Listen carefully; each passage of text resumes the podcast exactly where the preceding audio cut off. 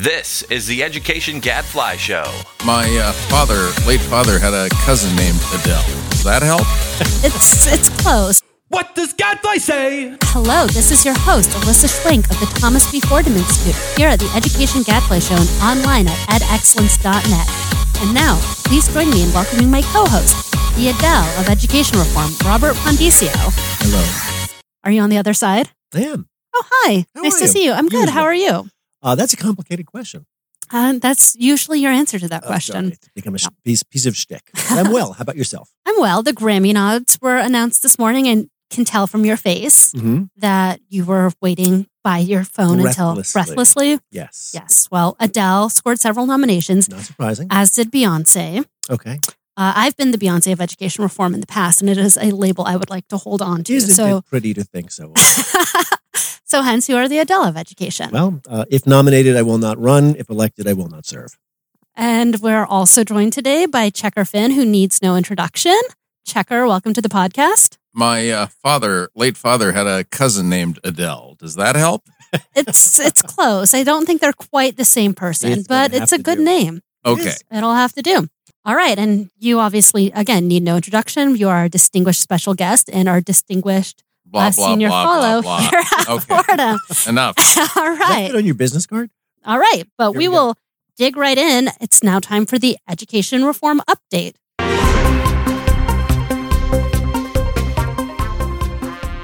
So besides the Grammy nominations, there was much bigger news in the education world yesterday mm-hmm. when the PISA scores were announced. Checker, you have been following PISA for a while now. TIMSS were announced last week. Uh, how do we stack up internationally with the rest of the world? Well, as I'm sure that all of our lifelong listeners know, uh, PISA and TIMSS are major international barometers of educational achievement across a number of countries, both including the United States. Or lack thereof. Or lack thereof. Measures of educational achievement. It doesn't mean that it's satisfactory or up. Uh, it just means there is a some achievement is taking place. Okay. Right. The U S has for a very long time been essentially in the middle of the pack mm-hmm. on PISA. And PISA is mostly developed countries, mostly O E C D-type countries. Mm-hmm. So we are essentially in the middle of the pack among our peer countries. And really nothing that's changed in the last three years alters that. We're still in the middle of the pack. The TIMSS results, which are grades four and eight, show minor, low slogging gains in math and science, which is good. I mean, we're all for gains. Uh, but it's nothing dramatic. It's it's it's it's creeping. Uh, the PISA results, you know, down in math, um, you can show bits of improvement on some metrics. There's a little bit of a blind man's elephant phenomenon with PISA. You can mm-hmm. always find mm-hmm. something in there that you uh, support what you're thinking. Yes, I mean there were some slight gains in equitable distribution of achievement within the American test-taking population, but the achievement is essentially flat, which is also what we've seen on NAEP. And it's also what we've mm-hmm. seen on S A Ts and A C Ts. So I think almost regardless of which big barometer you look at, flat's probably the best word for it. We are educationally becalmed. Becalmed. Uh, in, in, yes, they used to say beset okay. when the ship was caught in ice for all winter. Oh, that's a lovely visual for uh, our nation's quite, kids. Quite the image. I, I was struck, Checker, by uh, one metric uh, that shows that our fifteen-year-olds are enjoying science more than and and contemplating a career in science-related mm-hmm. fields. Well, that's exactly where I was going to go with this, which is it's one thing to enjoy it, it's one thing to be thinking about doing it for a living, but how well prepared are they to do so? You know, there's a long history in American education of kids thinking they're doing well when they're not. Right. Having lots of self-esteem, which isn't justified. uh, things like that. This is more of the same. Uh, we're really good at feeling good. Yeah, but it, it, do we have we gotten, can we foresee that we will get to a crisis moment here? And, and here's what I mean by that. And this is from memory. I don't have the data in front of me, but something like eight percent of our kids are at the very highest level of, of achievement. Is, is that enough? In other words, as the global economy continues to advance and doesn't really much bother waiting around for us to catch up, as it were, at what point do we start to pay an economic price for this? Or do we? Or not having enough kids at the advanced level. Not Precisely. Mm-hmm. In other words, is good enough good enough? Well, no. In the middle of the pack is not good enough. And uh, you can read or reread Brandon's in my book called Failing Our Brightest Kids for mm-hmm. a close look that heavily depended on PISA data, by the way. that argues that uh, the country's um, economic future and national security, et cetera, depend on getting more kids and, and, and a broader cross-section of kids, not just uh, white and Asian kids, mm-hmm. uh, up to the advanced level uh, on PISA and all these other metrics, NAEP, and, and, and, and you could continue. And whether a crisis moment, this is more like a wasting disease. This is Ouch. not a this is not a heart attack. This is... Um, multiple sclerosis, yeah, okay. cholesterol uh, problems. It gradually causes you to fade. It doesn't mm-hmm. kill you overnight. Well, this this anticipates the next question I was going to ask you as the expert on this, which is, are we running out of time? Have we run out of time to educate our way out of this problem? Well, no, we've never run out of time because it's a gradual down. It could be a gradual up. I mean, the TIMSS data mm-hmm. sort of show a gradual up a little bit. Mm-hmm. Uh, somebody at the in the federal government called it a long, slow slog, um, and I think that's uh, uh, that's about the way to think about it. No, we haven't run out of time, but we, if you look over the past, let's say, twenty-five years at all the reforming we've been doing and all the spending we've been doing, mm-hmm. and still see flat right. and slow slog as the main outcome, it's pretty discouraging. No, it is. And at the risk of, of channeling my inner Mark Tucker here, I'm also a little bit concerned that within the generation, we're going to see a lot more job loss to automation and whatnot. So this is this was my point, mm-hmm. the subtext of my question about educating our way out of this problem. Yes. And it's not all been offshored. It's not all right. been sent to China. Mm-hmm. I mean, the, the decline in checkout jobs at my neighborhood supermarket and, and C V S yeah. uh, are not because of China. Uh, they are, you would normally call them productivity gains in the economy, which mm-hmm. is to say that each store and each remaining employee is producing greater output, but there are fewer employees. I was going to say, mm-hmm. there's a but coming, and, mm-hmm. and there that, it was. That, there it is. Checker, would it be fair, or would it be a bit of misnapery, malfeasance, whatever we're going to call it? Malfeasance. Malfeasance. Um, I think Liana at Edweek came up with that nice. per Twitter to say, well, you know, we saw some gains in TIMSS last week. Uh, but PISA was flat. When PISA is administered again in a couple of years, it's every three three years. Three years yeah. yeah. Are we? Can we predict um, some PISA gains then, or is this one of those situations where, you know, we have, as Mike sometimes argues, like we've gotten a better handle on kind of the K eight education and the reforms we need there, but then we keep losing kids in high school. What's your twenty nineteen prediction here? Uh, flat or uh, safe prediction, just because that's the safe prediction based on twenty years of experience with PISA results. Mm-hmm. Uh, keep in mind that this is sort of wonky, but TIMSS is actually based on the curriculum of the school and whether mm-hmm. kids in grades four and eight have learned it. PISA is proud of not having anything to do with schools or curriculum. It is meant to be more like a A, a barometer of how all the fifteen-year-olds in the country are doing when presented with problems. Mm-hmm. And uh, it's a different kind of test. Um, I actually am more partial to the TIMSS approach to testing uh, because I think it has more to do with the things we can try to fix, the, tr- the things we can actually try to alter. But PISA, nevertheless, has most of the cachet and most of the pizzazz that goes with international comparison, so I don't think we're going to ignore it. Mm-hmm. And my final question is, Robert might have some more, but we've got you here. You know, we saw some gains in Estonia, Finland, and Canada continue to do pretty well. Finland, not quite the miracle that it was ten, fifteen years ago, but those countries don't utilize tracking until the very upper grade. So we're hearing a lot, well, this is an anti-tracking argument. We should not be differentiating students. We should not be differentiating in- instruction. Everyone in a classroom, everyone out of the classroom altogether is the way to go. Thoughts? Well, the first of all, let me say the Schadenfreude side of me took some slight pleasure in Finland doing a little worse because it's gotten so much goopy hype, and it took a, I took a lot of pleasure in China doing worse um, because instead of They've just been gaming their system, yes, haven't they? And they were previously just looking at the Shanghai official Shanghai students. And now they've got a bigger chunk of the country and their score's gone down, right. or their ranking hmm. has gone down. Maybe we should just look at Massachusetts. Yeah. Uh, well, that's what David Driscoll would suggest. uh, but he also would suggest that Massachusetts needs to uh, up its act again, that they sort of got plateaued uh, on the basis of the reforms there. I don't ever think there is a magic bullet or that there is some one country we should pattern ourselves mm-hmm. after. There are a lot of other differences between the U S and the countries that you named. I mean, they're small countries, mm-hmm. they're centralized countries, they they have a single ministry of education, they have relatively high status, well-paid teachers with large classes. Mm-hmm. Uh, there are a bunch of differences that I think are are, are relevant here. Uh, I was struck by the fact that the O E C D's own guidance for the United States is very sort of anti-E S S A and anti-Trump. Mm. The the O E C D's own recommendations for the U S, very much Andreas Schleicher, have to do with centralization, uniformity, standardization, and all the things that uh, people just voted against. Yeah, that's not going to work. Actually, I had a question along those lines for you, Checker, which is, and this is kind of an unfair loaded question, but let's play with it. That's what we do on the podcast.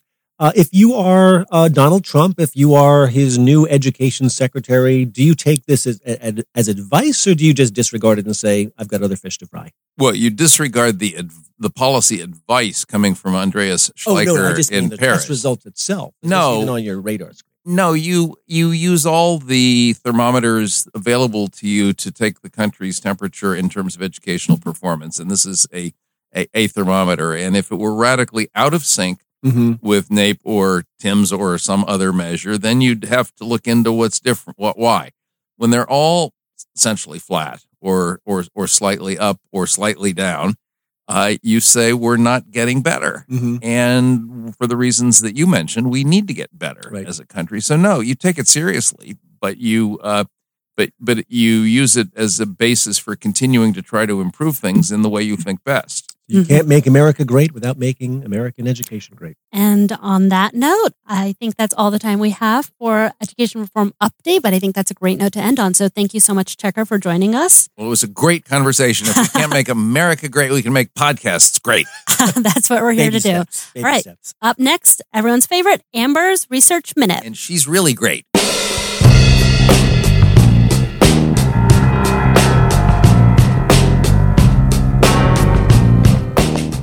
And we're back. Welcome to the show, Amber. Thank you, Alyssa. Uh, so PISA came out yesterday. It did. What'd you think? Well, I thought we were mediocre, as usual. Um, no surprises there. No surprises. This just in. And uh, I don't know. It was just, I don't, I'd like to be surprised one of these years when PISA results come out, like in a good way, but it's always like, hmm, there it is again. Well, come on. If it were really up, you'd distrust the data, wouldn't you? Well, probably. I did make a bet with a coworker whether or not they could write the story before the data came out, and they did not take me up on the bet. Really? Can I write for twenty nineteen right now? You can write it now. We'll put it in the drawer. We'll see what happens. Okay. But that's probably not the study that you have for us it today. It is not. You got something else for us? I do. I decided to do something I've not done before, which is to look at one of the What Works Clearinghouse Educator Practice Guides. Oh, no kidding. Oh, ah. I have. Robert, you ever done this? Uh, I'm not in detail, but I'm but, but I'm fascinated and... All right. This one's called Teaching Secondary Students to Write Effectively. Oh, this is not at all of interest to Robert Pondiscio. uh, and as a former high school teacher, uh, it was quite of interest to me, too. Huh. Um, so works? we spend a lot of time talking about, you know, what's going, how do we get high quality research down to the classroom? And so What Works Clearinghouse has been trying to do this for years. Uh, they practice these published guides, which boil down the takeaways from rigorous research. Just a little bit about process. They identify these relevant studies. They do the systematic literature research. They ask the panelists who they've come together to write these things to recommend other studies. And then they review them against, you know, their standards, which tend to prioritize random assignment and rigorous quasi-experimental designs. Hmm. Okay.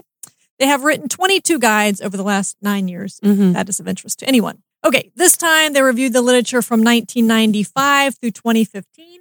Approximately three thousand seven hundred studies were identified. Of those, a bunch were deemed ineligible for various reasons. Then they were left with fifty-five. Oh, my God. Out of thirty-seven hundred. fifty-five. We're, we're not done. They used an R C T, a randomized control trial, mm-hmm. or a quasi-experimental design. Okay. And of the fifty-five, they got down to... Two. Five. Oh, God. fifteen. Oh, okay. fifteen that met the What Works Clearinghouse criteria. Do you know how many careers were involved in the... three thousand six hundred eighty-five studies that didn't make the cut? Well, take my belt and my shoes. I, I, I, in the end, um, the evidence scrub resulted in three recommendations, okay, for teaching high school kids how to write. And it just, uh, I, I'd like to say it gets better, but oh, one of which has strong evidence, another okay. that has moderate evidence, and another that has minimal evidence. The recom- okay? Of the recommendation. I'm on center. So I'm a little what bit works? I'm a little bit confused as to why they included the one that has minimal evidence in the recommendations. Because they only had three, Amber. But it's They started with thirty-seven hundred. All right. fifteen. Number one, This has a strong evidence base, people. eleven studies, okay? It is to teach appropriate writing strategies using a model, practice, reflect, instructional cycle. This includes things like teaching kids the process of writing, meaning how to plan, draft, evaluate, revise, and edit your writing, and to teach writing strategies such as use a Venn diagram as a tool for a comparison contrast essay. Do you know how much I hate this kind of teaching? I'm not just kidding. I, I, I really. This I, I, makes we're not. Crazy. We're not done.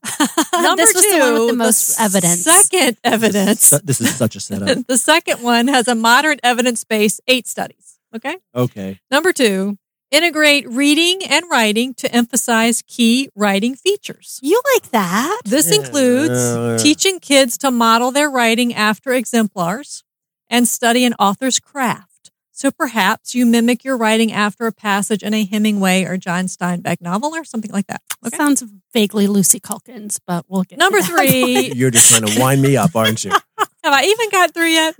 Is minimal evidence. Now we're in the minimal evidence now. Four studies. Okay, four studies. And, and well, come on, this is like the really, really head-scratcher one here. It's to use assessments of student writing to inform instruction and feedback. So this includes things like the teacher assessing the student's writing strengths, perhaps through giving them a writing prompt, before then teaching them a new strategy or skill. I mean, are you okay. enjoying this, Alyssa? Right. You are, aren't you? All right, let me just say the obvious. As a person who used to teach writing, and, and Robert, you're more in the know than I am at this point. But the biggest thing that struck me of all, right, was mm-hmm. where is the recommendation to read a lot, right?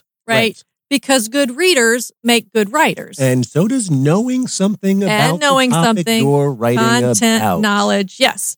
Sorry to say. My life is over. Was not in there, Robert. Was not in there. Was it studied? Was it was wasn't studied? Any of those thirty-seven hundred zero about that, right? Just um, the hunch. Well, I don't know that part. How is, and maybe you'll get to this, as a researcher, is there a recommendation to do more research on what works? Um, we like, this is what, two percent of the studies uh, made it in? I'm not sure I saw that one in there. But, I mean, that's just not completely throw this under the bus. But I will say that what's what's really harmful about this type of research, right, mm-hmm. is that it makes it sound like it's all about the strategies. It's the skills, all about the, the strategies. And what, what really drove me nuts is there's a recommendation in here that says if some kids aren't using the strategies, mm. especially your advanced kids, perhaps, make the strategy more complex. Oh no!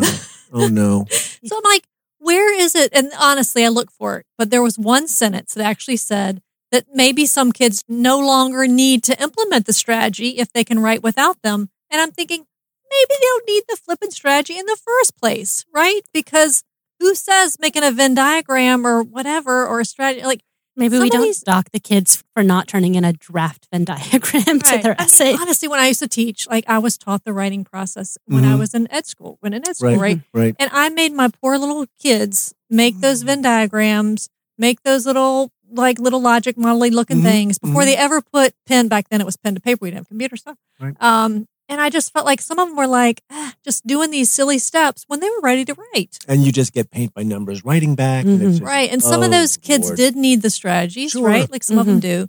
But just to act like we've got to teach them this fifteen grab bag of strategies before they can do anything. I mean, sure, some of these things are helpful mm-hmm. to kids, right? But I mean, yeah, I mean, something that I always, I taught kindergarten, so a lot of it was just they didn't know, oh, They were little, like they didn't, they weren't in high school. Mm-hmm. They didn't have all of this background knowledge. And it was like building explicitness in and making sure that you were teaching these things and teaching them how to think. And the strategies were very helpful then. And I know from, you know, working with older kids, like sometimes those things, which if you're in an affluent family are kind of just like baked in, mm-hmm. you do need to make explicit, but continuing to hold students to them or doing things. I remember Um, when I was a student, like you would get docked points if you didn't turn in your Venn diagram okay. listing out like three things. Like that is not right to show that you thing. did the steps before yes. you actually started yeah. writing. I wish Dan Willingham were here. He, something he has pointed out for years about reading, which I my strong hunch is it would hold true for writing as well,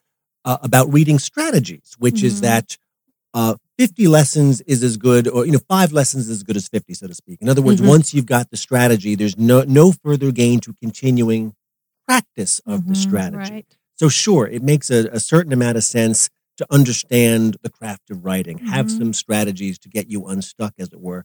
But writing is more than just practicing those damn strategies mm-hmm. over and mm-hmm. over and over right. again. This That's is how right. we kill writing in, this, right. in our school right. system. Mm-hmm. That's right. I mean, some of this just needs to, and, and some kids it's just going to come natural. Like yeah. instead of having to write, here are three ways the topic is similar to this other topic and three ways they're different. You know what right. I mean? Like some kids, like just know it. They yeah. just know it. Yeah. They don't need to write write the little thing down. Yeah. Ah. But can you yeah. say that in five paragraphs, Amber? I will say, as Common Core supporters, sometimes they do need to explain their work, but yeah, in some cases it just doesn't make a lot of sense. Let me just ask you this, Robert, because mm-hmm. I've got this question for it. We do these little brown bag, mm-hmm. you know, things mm-hmm. around here. I mm-hmm. sent Alyssa this idea I earlier, which is like the people who do a lot of writing around here, and you're one. Um, as I was reading this, I'm thinking, what do adult good writers, what do they do? Like before you sit down to write your next installment for U S News mm-hmm. or whatever mm-hmm. it may be, what's the first thing you do? Do you do you do an outline? Do you do no. bullet points? Or do you just start First of typing? all, uh, having just dumped all over the process writing, let me say I wouldn't want anybody to follow my process. Yeah. uh, it would not, this would be a good way to be frustrated. Um, to, but to, to be serious about it, I think good writing stems from a clear idea and a made-up mind. Mm-hmm. Uh, in other words, once you know what you want to say and, mm-hmm. and you have clarity and, yes, background knowledge about it, I don't want to say it writes itself, but it, mm-hmm. th- that the process takes care of itself, so to speak. Mm-hmm. Uh, and, and then it's just the craft of writing. Honestly, the the the, the best uh, true story, I was in remedial English in college, and now I'm more or less a professional writer. Mm-hmm. It's because I've learned something about the field that I write about. Right. Uh, but mm-hmm. the thing, the, the craft of writing, I'll tell you where I got my best advice on that. It wasn't even advice. It was working at Time Magazine, where every mm-hmm. Friday night I would see what some of the best writers in the world would write, and then I would see in the on the right-hand margin what some of the best editors in the world would do with that writing. Mm-hmm. That was the best education writing I've ever gotten. Mm-hmm. Not by studying. I couldn't tell you what the strategies were. It, it just, you notice things over time. You were just reading their feedback. That's you exactly mean. Right. Mm-hmm. Right. Exactly and you right. learn to do yeah. kind of what they were pointing out. Yeah, I mean, now it's fairness, developing good judgment. Developing judgment. You might emulate a few little, you know, tips and tricks along the line, but the mm-hmm. tips and tricks are not the same thing as good writing. Mm-hmm. They're just they're they're they're devices. Hey, well, that's all the time we have for the Research Minute on this incredibly uplifting edition so of the Education Gadfly. Please don't ask me to do this podcast ever again. I'm so I'm sorry, just Robert. I know what that word means. It's a great word. Anyways, thank you so much, Amber. You're welcome. All right, and that's all the time we have for the entire Gadfly Show. Till next week. Uh, I'm depressed. I mean, I'm Robert Pondiscio. And I'm Alyssa Schwenk for the Thomas B. Fordham Institute signing off. The Education Gadfly Show is a production of the Thomas B. Fordham Institute, located in Washington, D C For more information, visit us online at ed excellence dot net.